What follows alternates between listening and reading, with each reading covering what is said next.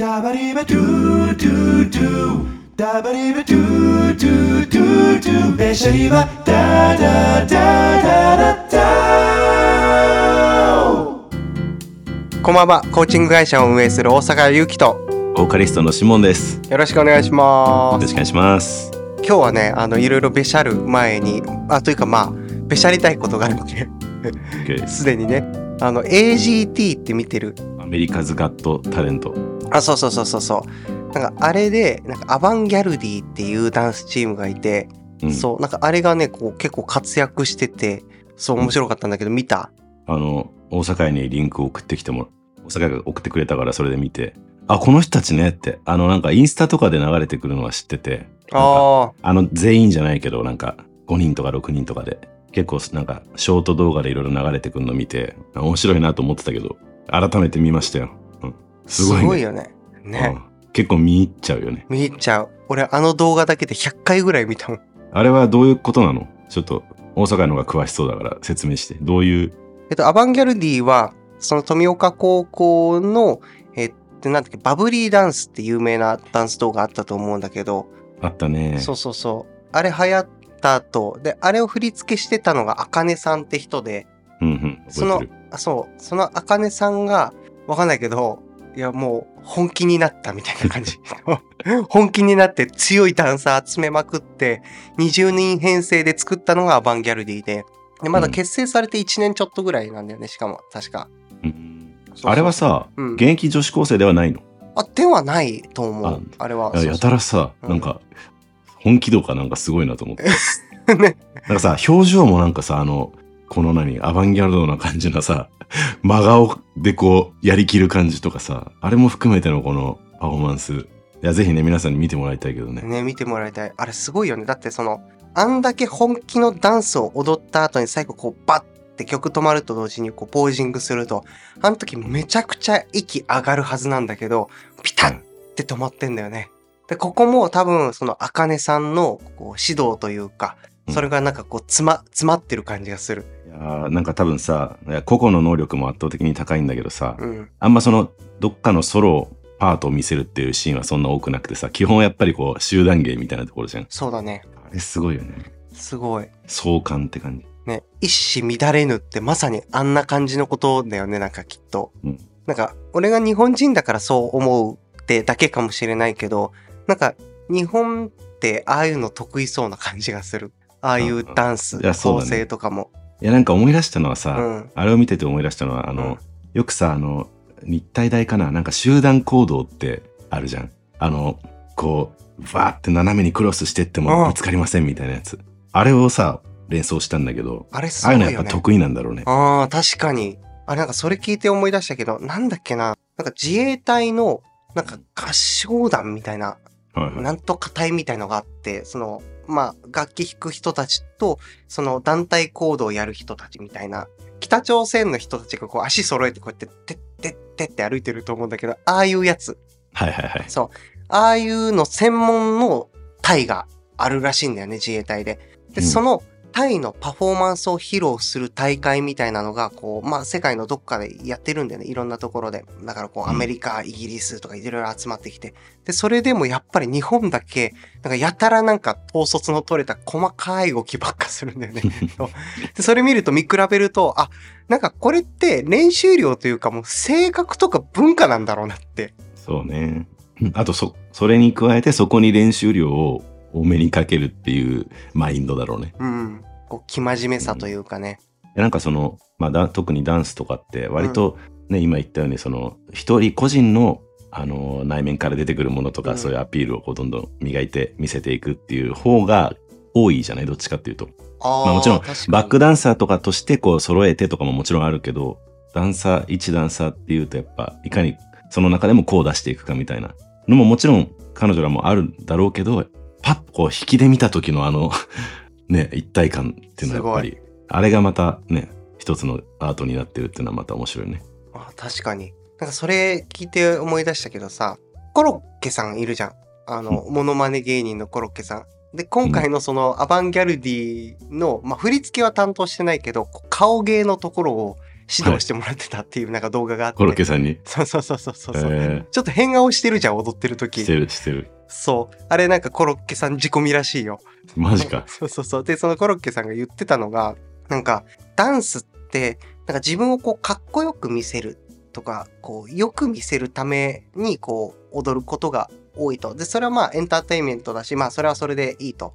なんかこう、そこから少し離れてみるのも面白いかもね、みたいな話をしていて、だからそういうこう、かっこつけるとか、こう、自分をこう、どんどん出していくみたいなところもこう確かに大事だし、その別の見せ方を、別の切り口をこう切り開いていく必要もあるよね、みたいなことは話していて。だから、それこそ個じゃなくて団体だし、そのかっこよさじゃな、だけじゃなくて、ちょっとこう笑いみたいなところも入れていくとか、なんかそういう、なんだろう、そういうアレンジが加わった方が、こうエンターテインメント業界もこうどんどん発展していく可能性があるよね、みたいなこと言ってて、ああ、確かにと。うん。そう。新しい切り口大事だなって、うん、思った。うんやってみたら、本当になんか、かっこつける系だけ、かっこつけるというか、まあ、それはそれで本気でいいものを作ろうとしてるんでしょうけど、うん。その中でちょっと遊びがあったり、笑わしに行ったりとかすると、幅が広がってね、意外とそれが、そこに才能が、そこで開花したりもするかもしれないしね。うんコロッケさん、でもダンスも普通に研究しまくってうまいからね。めちゃめちゃうまい。いつきロボットとか最高じゃん。ね。すごい。で、歌もうまいしね。うん。ね。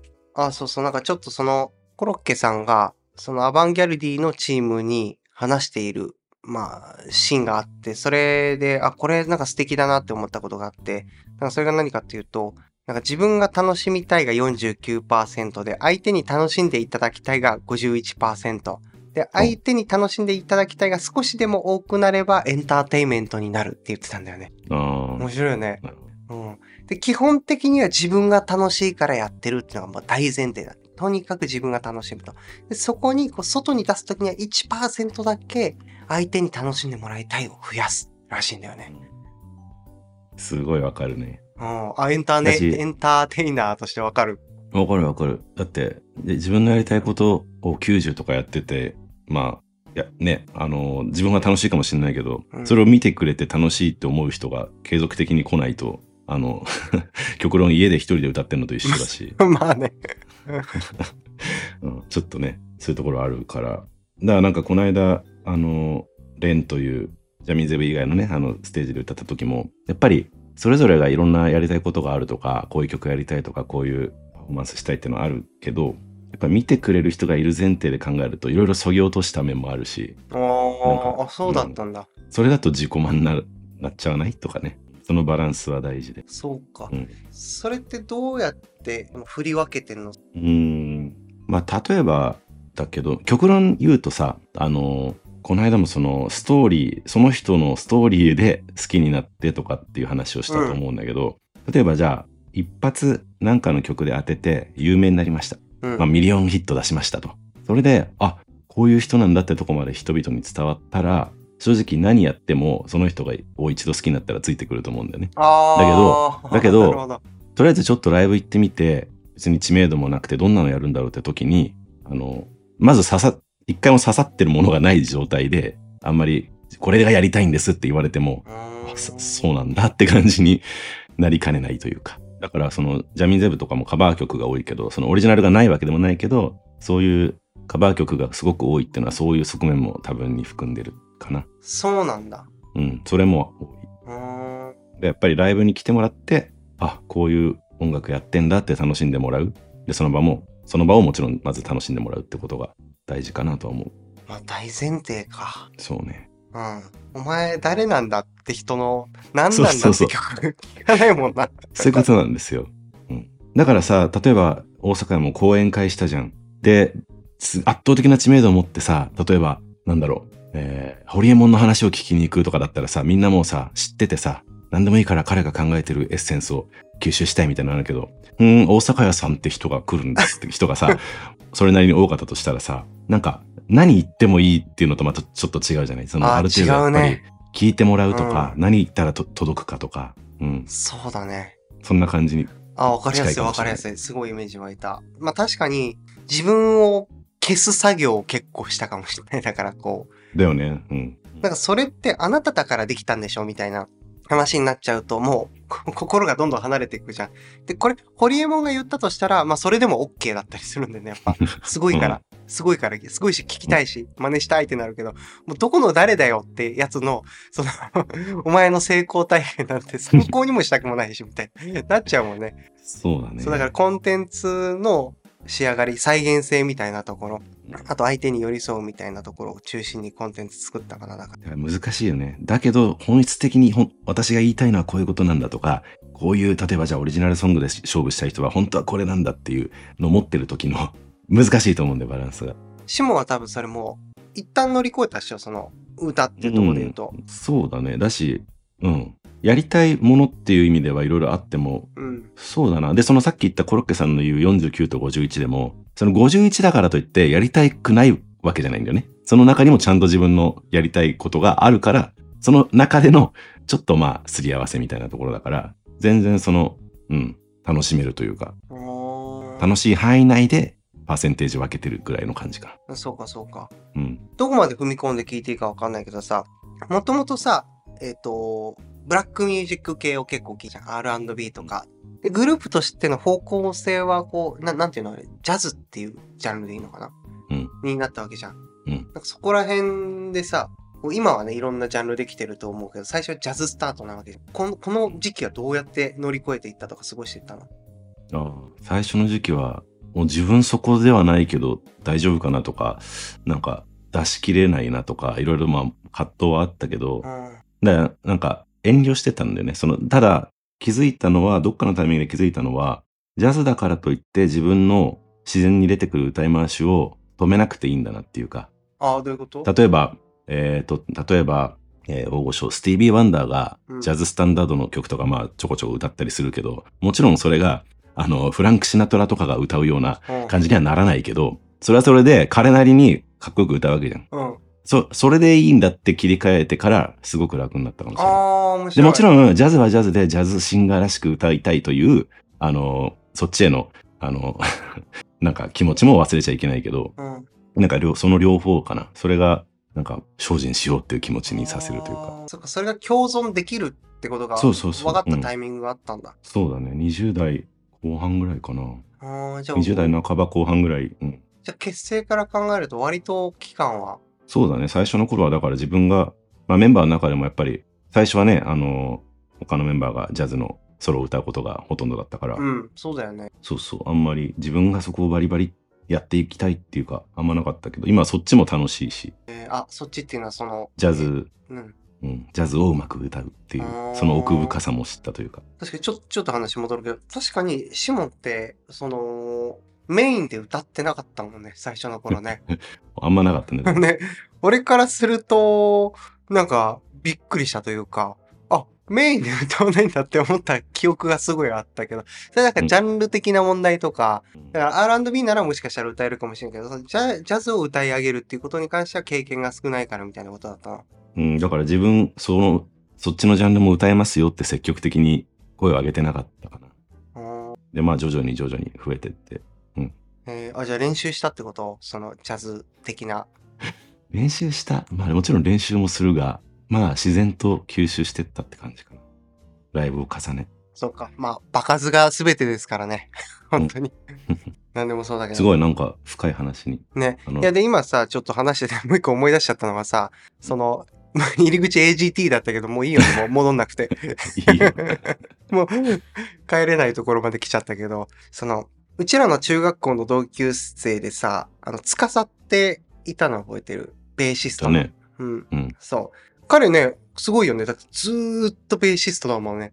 やってるね。中学生ぐらいの時からずっとベーシストでなんか呼ばれてね、なんかバンドとか出てたよね。ライブとかね。うん。そうそう、そんな彼と、なんか前飲んだ時の話なんだけど、うん。なんか、その彼も言ってたのが、えっ、と、自分のやりたい、やりたくないは、全部一回脇に置いてると。プロになるって決めたその日からもう、やりたい、やりたくないで判断しないようにしたって言ってて、ああ、うんなるほどと。で、とりあえず仕事が来たら全部受けると。で、それがプロなんだと。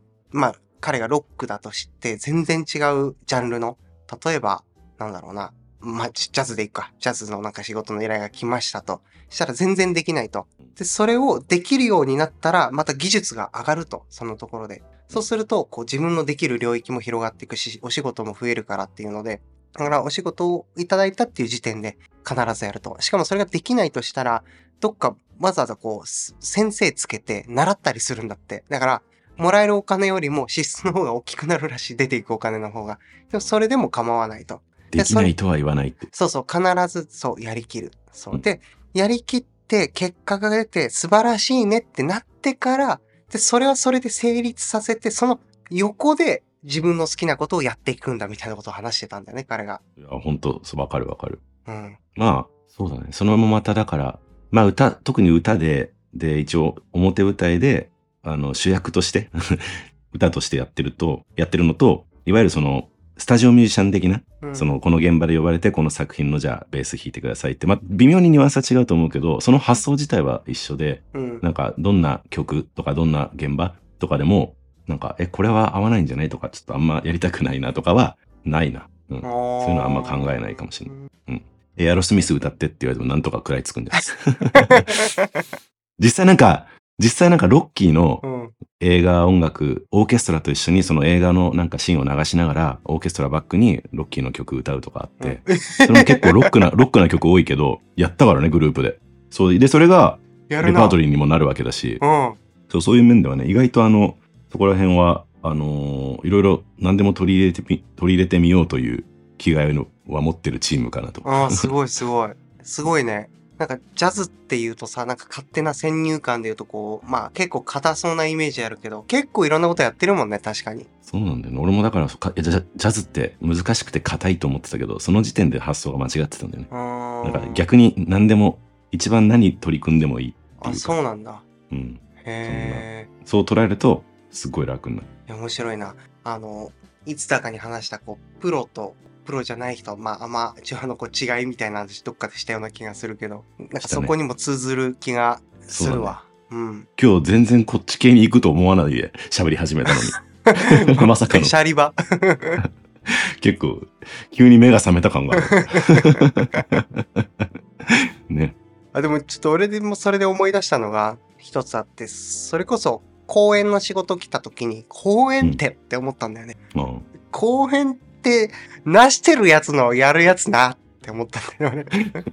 なるよね、多少ね。なったなった。ビビって断ろうと思ったんだけど、まあ来てるってことはなんかこう意味があってね、来てるわけだから。それがまたさっきのさ、あの、司の仕事じゃないけど、次の仕事で、あ、こういう講演されてる方なんですね、になるしね。いや、そうなんだよね。結局ね。したらなんかこう自分の中でしっくりきてない中でも、徐々に積み重ねていくとしっくりくるもんね。それこそさ、あの、スクーっていうメディアにちょこちょこ出させてもらってるけど、で、俺基本的にコーチングが仕事だから、コーチングの技術とかを教えることはまあできると。でもスクーのコメディアなんかでたまに依頼されるのがチームワークとか、あと目標達成とかもう思考の癖変えるとか、そっち系もこう依頼いただくこと多いんでね、モチベーション上げるには。うんで、そのコンテンツやっぱ持ってないんだよね、最初は。うん関連、関連した派生系にいそうだけど、軸ではまないねそうそうそう。その専門家は別でまたいるからさ。うん、そうそう。そうね。では、自信ないなって最初思うんだよね。できるかなって思うけど、そうそう。やるかって言ってやる。いつも。そしたらでもかなり満足いくというか、まあ自分の中ではね、みんなが満足してくれてるか別だけど、そう。あなんか新しいコンテンツできたなとか、自分のまたできること増えたなとか思うし、それこそコーチングスクールの中でもそういうコンテンツをちょっとこう織り交ぜながら、なんかこう、講座とかもできたりするから、やっぱこう、無駄なものはないし、とりあえずやっておくって大事だなってなんか思ったね。うん。で、数回やってるうちにもう自分の中で当たり前にできるってなってくるからね。そうだよね。人ってすごいね。人ってすごいのコーナーでした。コーナーでした。パチパチパチパチパチパチ。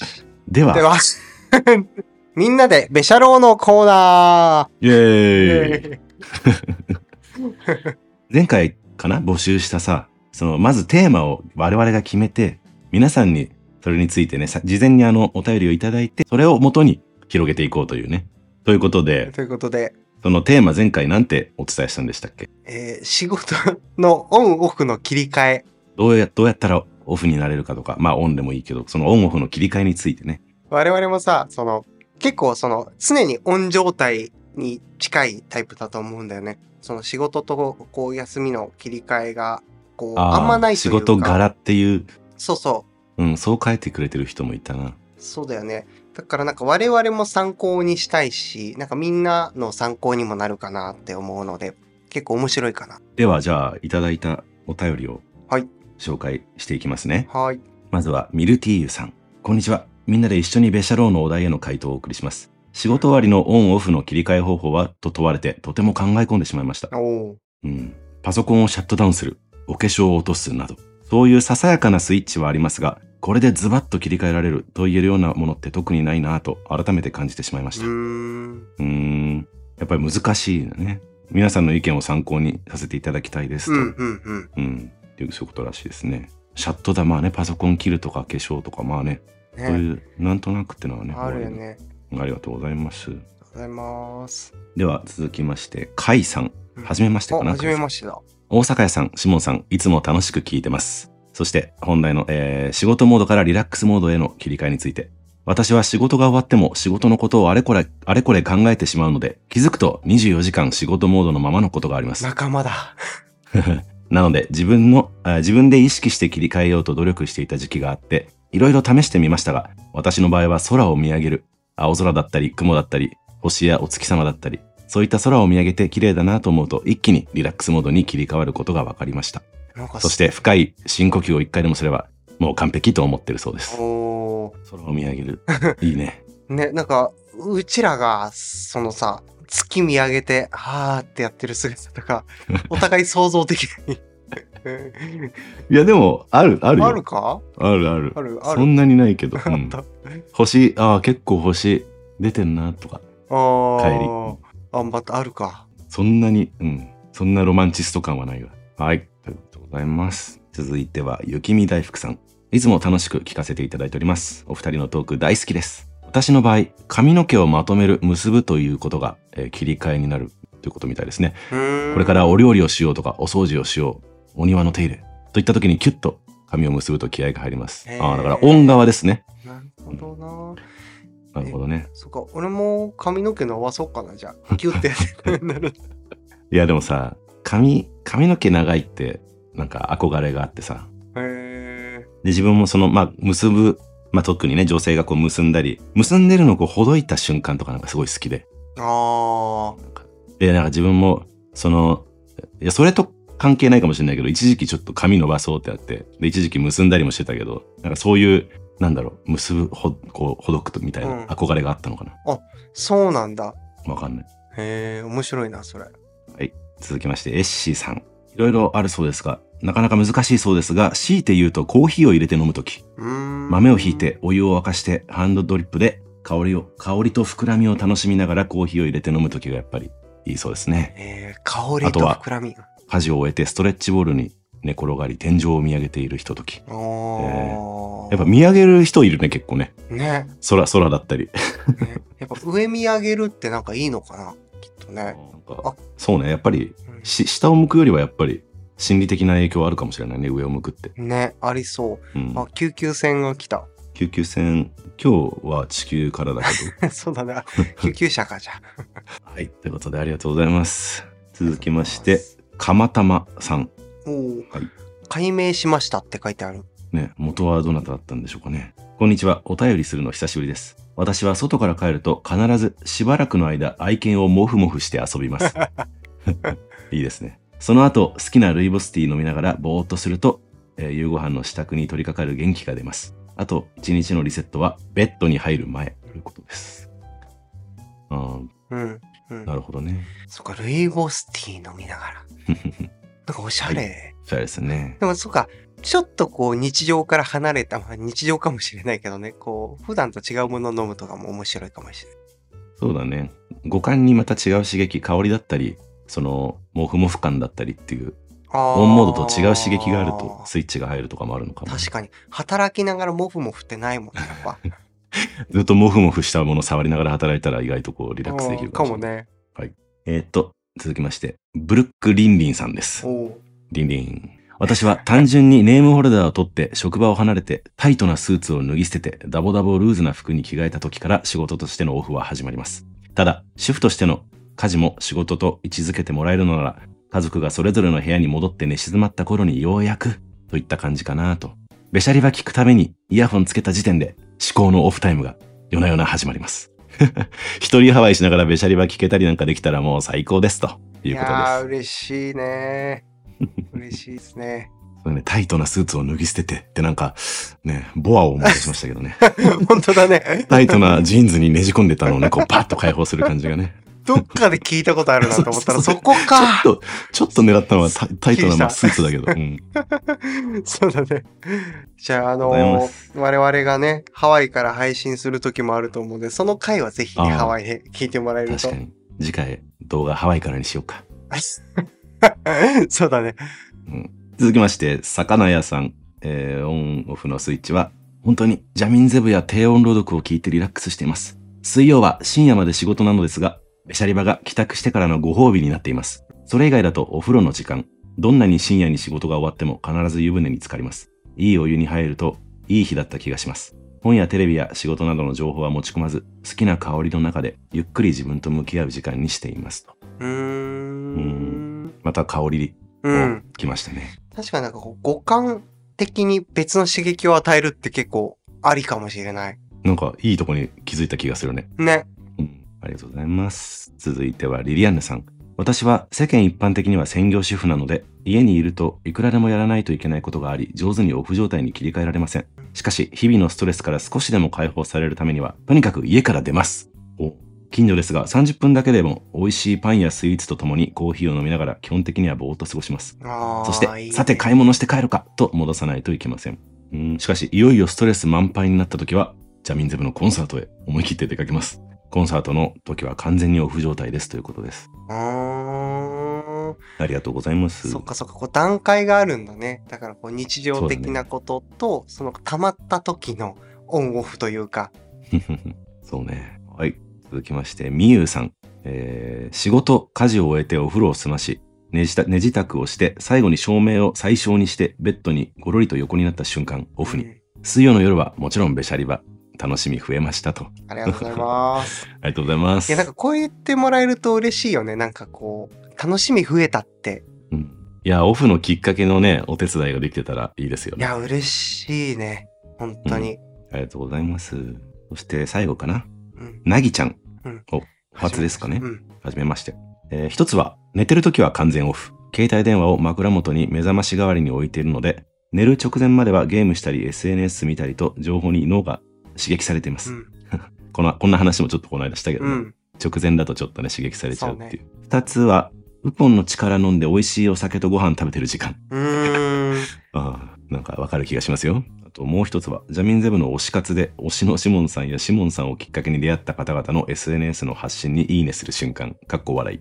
Apple Watch からの知らせで反射的に共感している瞬間がオフになっていると思います。ああ。なんか腕についてて、そっか、すぐ読める状態になってるのか。うん、自分のやっぱり推しとか好き、好きな部類の、えーコミュニティからの何か通知が来たら、あ、なんだろうってなる気持ちっていうのは確かにそうだよね。うん。うん。例えば、あ、ベシャリバのツイッターになんか通知来てるよと思ったらなんかさ、お、なんだろうとかって、そういうことだよね、多分ね。ああ、確かに確かに。そういうことか。イメージ湧くな。はい。ということで、ざーっと、あの、皆さんのね、オンオフについて。て。な10件ぐらいいただいたのかな？いやー、ありがとうございます。ありがとうごいざいます。そう、でも言ってる途中からね、なんか気づいちゃったけど、そのやっぱり、なんだろう、食べるとか飲むとか香るとか、もふもふするとか、そういうのが結構みんなね、多かったね。多かった気がする、ね。まあ音。楽聴くとかもね、うん。そうだし、なんか別の刺激を与える。うん。仕事中やし、なんか頑張ってる時には、それがなかなか得られない刺激を体が受け取ると、スイッチが入るみたいな感じが。スイッチが入るというか、切れるというか。うん。切り替わるみたいな。うんうん。まあそうそう。逆に、あれ、オフスイッチが入るみたいな感じなのかなそうだね。うん。なんか完全にもうその日のオフとかじゃないにしてもさ、ずーっとあの画面に向かって作業してるとさ、うん。あと音とかも、音の編集とかさ、うんしてると、なんかよく言われるんだけど、なんか40、45分とか1時間に1回は休憩入れないと、もうなんか耳が、耳というか脳がバカになっちゃって、正常な判断ができなくなるから、ちゃんと休憩入れて切り替えようって話を。されるんだけど、確かにちょっとこう、あーって疲れて、ベランダ出て伸びしながら遠く見るみたいな。目も疲れてるし。っていうのはね、やるかな。一時的なオフとしてね、うん、やるやる。背中も凝るし、やっぱ切り替えないと、一回そのイヤホンとかも外して、一回オフにしないと、多分その続かない。人間の、もう、もう限界多分体の。そうか。うんなんかついさ、その、例えば、まあ、音源の編集でもいいんだけど、それやった後に俺また別の YouTube とか見ちゃうんだけど、多分それ、多分良くないってことだよね、きっとね。ああ、いや、その、どこを、どこの五感を切り替えてるかによっては全然いいと思うんだけど、ど。その耳を駆使してるとしたら、そうかそうか。なんか一回そこをオフってあげる方がいいかもね。俺よくあの、目つむるとかあるな。とりあえず。情報シャットアウト。じゃあもう、あ、疲れたって思うと。え大阪屋ってさ、うんあの水シャワーで有名な大阪屋さんですけどさ、うん、うん。ですけどさって。うんですけどさ。え、普通に湯船に浸かることってある？たまーに、まあ、冬の寒い時期とかだと、あ、たまにある。たまにほんとたまに。そうだね。ああ、シモンが？うん。ほぼない。あ、ほぼないんだ。え、それはなんで、うん。いや、なんかほら、お風呂でっていう方もちらほらいたり、お風呂で香りを、好きな香りでとか。もちろん気持ちはわかるし、全然それがいいなとは思うんだけど、お風呂に使ってること自体はなんか習慣がないっていうのもあるけど、うんあ。んまり好んでやってないな。そうだね。俺も、なんか、暑くて入ってらんないっていうのもあるし、だからぬるかったらぬるいで、あ、ぬるいなーってなるし、そう、だから温泉とか行ってもさ、俺多分賞味5分、7分、長くて7分ぐらいしか使ってない気がする。サウナがついてたら、なんかちょっと頑張ってサウナで汗いっぱい出して、で、その後のビール。いや、間違いない。俺も、その温泉何のために入るかっていうと、まあ、銭湯とかもそうだけど、ビールのために入るから、うん。いや、そうなるとさ、我々のオフスイッチの切り替えに多分広がっていきそうな気がしてきたんだけど、ああ、行こう行こう。うん。僕はもうそまさにそのまんまで、多分、あの、家だと、あの、本当にあの、缶ビールをピュッて開けたあの音がトリガーからのごくごくでも、わーんとこう広がっていく感じ。飲みたいコーチ、目をつぶってうなずいております。今も、そう、今、想像してた。最高だなと思って。そう。なんかね、あんまり酒ばっかりのネタになるのもね、このチャンネル、ポッドキャスト良くないかなと思うんだけど、どうしても、やっぱ切り替えでかいよね。うん、まあ、本当にそうだしね。うんそう、まあ、でもさ、それ、昼から飲むわけにはいかないじゃん。その時どう切り替えてる、そうね。だから、そこの、あの、強弱はあるよね、切り替えの。だから昼だったらそれこそさっきの大阪の目をつぶってみるとか、もう俺だったらちょっと伸びして遠く見てみるとか、うん、まあそういうのはあるけど、っていうね、その一日のおもうちょっと大きなスイッチで言うと、まあもちろんその後にも作業したりするんだけどね。夜、夜な夜なみたいな。だけど一回オフってると、そのストレス、かかるストレスがもう割と中和されるというか、そのオフの波に。そんな感覚ない？あるある。うん。そう。え、大阪は一緒一緒っていうのもあれだけど。まあ、そうだね。まあ、俺も夜だったらもう飲んじゃうもあるけど、ただ、あなんでね、次の日の朝にコーチングある日は飲まないんだよね、基本的にはうん。喋る予定とか。だから、それだけって聞かなくなっちゃってる感じはあるから、その時は、最初やってたのは炭酸飲む。ごまかしごまかしで。うん。ノンアルとかではないんだ。そのあるもやってたね、一時期。で、今はもう、その、ネットフリックスとかそっち系を見る方向で、なんとか、こう、切り替えられてる気はするかな。うんそう、なんか、自分の場合はな、なんかこう、休むっていうか、こう、能動的になんか何かした方が、結構リラックスできる感じがあって、だからなんか見るとか、体動かすとか、あと散歩とかよく行く、夜中でも、テクテクテクみたいな。なんかしてたい。してる方がリラックス状態。そうだね。俺はこう、切り替えられるというか、こう、リラックスできる感じはするね。その今、オフの話だけどさ、どうしてもオンにしなきゃいけないけど、オンになりきらない時ってない？なんか、なんかちょっとこう、ぼーっとしちゃってるというか、全然、まあ、あるよね。そういう時どうやってガツンとスイッチ入れてる？そのまんま行く？スタートする？そうね。まあ、入れようといろいろ試み、まあ、それこそコーヒー飲んでみたりとかう、ん。うん、するけど、やっぱり、でも自然と、その、それだけオンにしなきゃいけないようなうん。現場があるってことでしょ？そうそうそうだとすると、そこに上がっちゃえば、もう自然とアドレナリン出るかなみたいなのに頼ってはいるかも。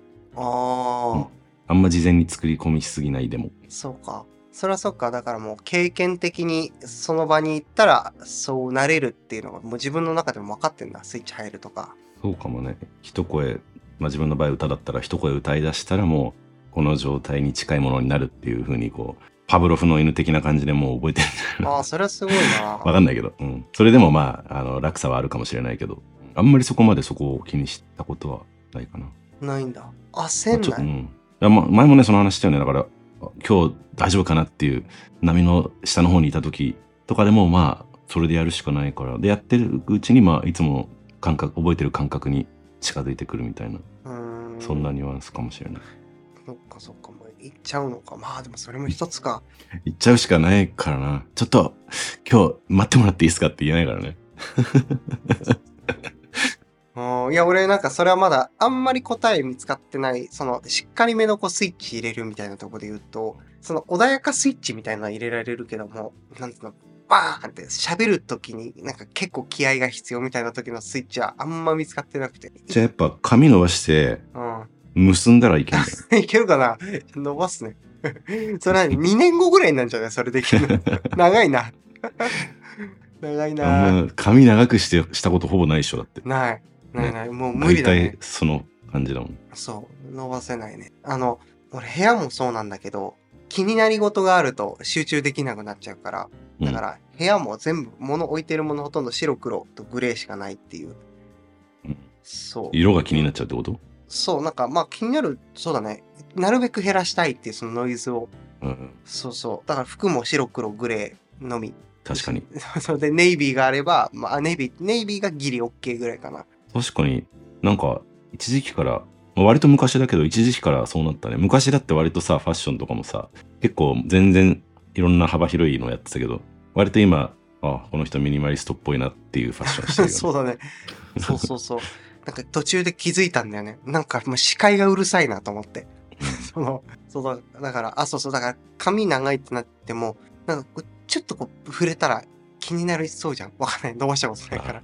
まあわかる。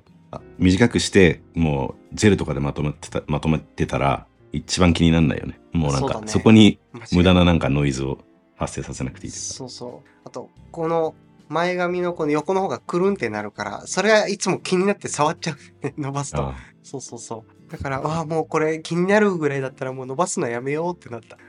どこからか、いつからか。うん。いや、面白いね。オンオフ切り替え。すごい参考になった。うん。うん。そうだね。こうやって客観的に見て整理してると、うん。うん。やっぱりあるね。それぞれこある。う。うん。だから、自分たちが気づいていなかったような、これや、例えば皆さんが、あの、他の方のお便りとか見て、あ、そういうの試してみたら自分も合うかもしれないとかってなったらうん。いいよね。いや、いい、嬉しい、嬉しい。ちょっとルイボスティー飲んでみたらめちゃくちゃ良かったですとかね。うん。髪の毛伸ばしてみたらとかもあるかもしれないしね。やっぱり寝る前はべしゃりばですねとかね。うん。ね それは間違いないけえ、ど、間ね。違いない。間違いない。うん、でもなんかこれちょくちょく外出るから空見上げるっていうのはすぐにできるから俺もやってみようって思ったわ。ね。うん。あり。特にだって宇宙にね、思いを 馳せる大阪屋としてやっぱそうだね。星空を見上げたくなるんじゃないの？そうだね。そうだね。そうします。うん。なところかな。はい、ということで、今回のテーマはね、みんなでベシャローのコーナーでした。でした。続いてじゃあお便り紹介していきましょうか。はい、じゃあ普通のというか、このテーマではなくて何でも OK のお便りコーナーからいきますか。いやなんかさ、お便りコーナーっていうのももちろんいいんだけどさ、うん。この番組ならではのなんかうん。名前つけたいよね。つけたい。なんかお便り、いや、俺も思ってた。お便りなんだけど、ちょっとこう、硬いというか、あの、距離感が、なんかある気がしてさ。なんか前さ、ベシャラーとかベシャリストってリスナーさんのことをさ、言ってた言ってた。呼びかけてたけどさ、うん。このお便りのリスト自体をベシャリストにする？ちょっと変える？ベシャリのリスト、ベシャリスト。そう、ベシャラーさんたちから来たベシャリストを 紹介しよ下さん、決定です。う。わかりました。では、じゃあそれでベシャリスト行きましょはい、そういう定義もつきましたんでね。はい。では、ベシャリストの中からいくつか紹介します。う。はい。オルタンシアさん。はいえー何か育てて実がなって嬉しかったエピソードありますか？私は友人から不意にプレゼントされたワイルドストロベリーが印象に残っています。うん。あ、シモンさん、枝豆どうなりましたか？という質 質問というか。何？どういう枝豆って。枝豆僕ね、いつだ？去年？一昨年かな？なんかベランダで育ててたの。コロナ禍で、なんか寂しくなっちゃって。おーおーそうかそう枝豆でも育てようと思っか。て、最終的に食べれるかなと思ってね。でもなんか全然ならなくて、なんかあの、なんつうんだろう。茎がさ、割となんかたまたまだったのか栄養不足だったのか、ちょっとつるみたいによ弱弱々しくて、すごいあの割り箸とかでこう補強したんだけど、でなかなかこう。そう。で、なかなかこうね、強くいかずにね、うん最終的にあの、3房だけ収穫できましあて、できたんだ。3房だけ茹でましたよ。すごいすごいすごい。どうだった？いやもう、自ら育てたね、うんあの、枝豆にうん 感動しましたよ、その味に。ビールとともに。そうですね。うんはいいいね。なかなか難しいなと急にやると。あんまね、うんすごいこだわりを持ってやったわけでもなかったんで、育ってくれるだろうぐらいの。すごいな。実になるんだね。あ、なったね、一応ね。すごい。え、あれさ、これ、そもそものイメージが湧いてないんだけど、あれ、枝豆取り出してボッて埋めとけば枝豆入ってくるってこと？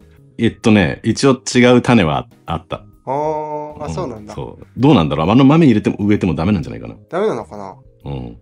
でもなんかアボカドの種とかなんか置いといたら結構木は出るらしいけど。あうちも昔やってたかな。でもなかなか実はならないらしい。なんか難しいみたいあ、むずいんだね。結構あるんでしょうね、いろいろね。はい。ありがとうございまし ありた。がとうございました。続きましては、僕ちゃん。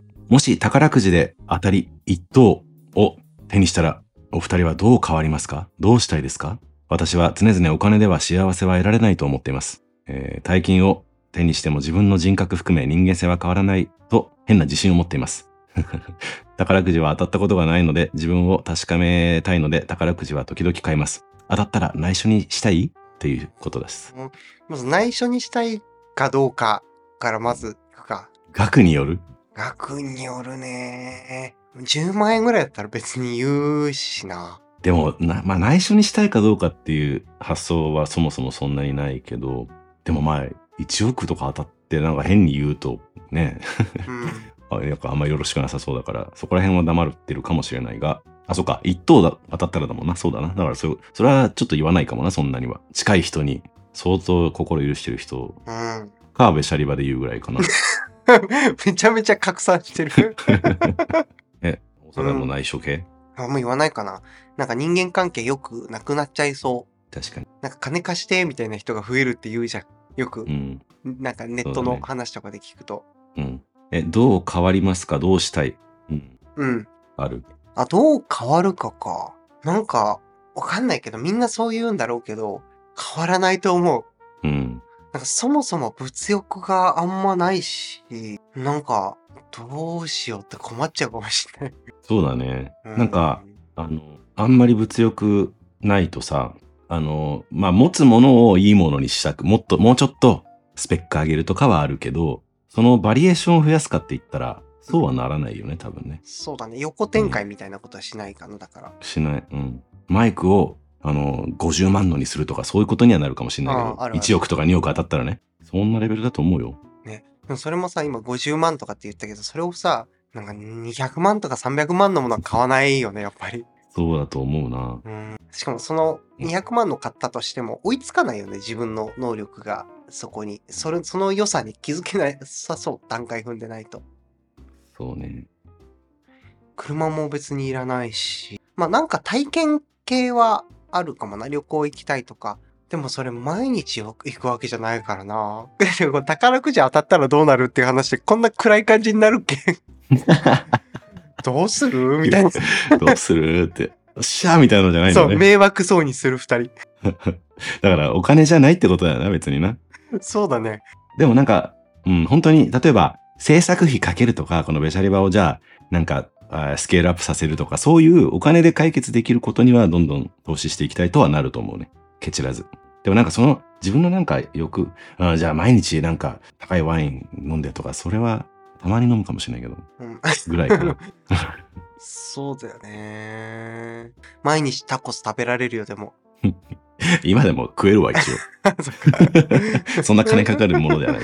最後の晩餐で食べたいって言ってたやつ、毎日食べられるよ。そうだね。そうするともう飽きちゃって、もう最後の晩餐に変わってきますよ。そういうことじゃないんだよね、だから。お金じゃないです、やっぱり我々も。お金じゃないね。ね。ねお金では幸せは得られませんという結論ですね。ということで。はい。なんか意外ともう時間が今日はお、いい感じ？あ、割となんかいろいろ話し込んじゃってね。ほんと。あ、あっという間だ。今日、今回一旦この辺で区切りましょうか。そうだねしようか。じゃあ、ベシャリワは毎週水曜日の夜20時から Apple Podcast、Spotify、Amazon Music、Amazon Audible で配信しております。晩酌をしながら通勤時間、家事選択中におすすめです。面白いと思っていただいた方は、フォロー、レビュー、評価いただけると嬉しいです。あと、Apple Podcast Audible だと評価のほか、レビューも書けますので、ぜひよろしくお願いします。ということで、今回もありがとうございました。ありがとうございました。バイバイ。バイバイ。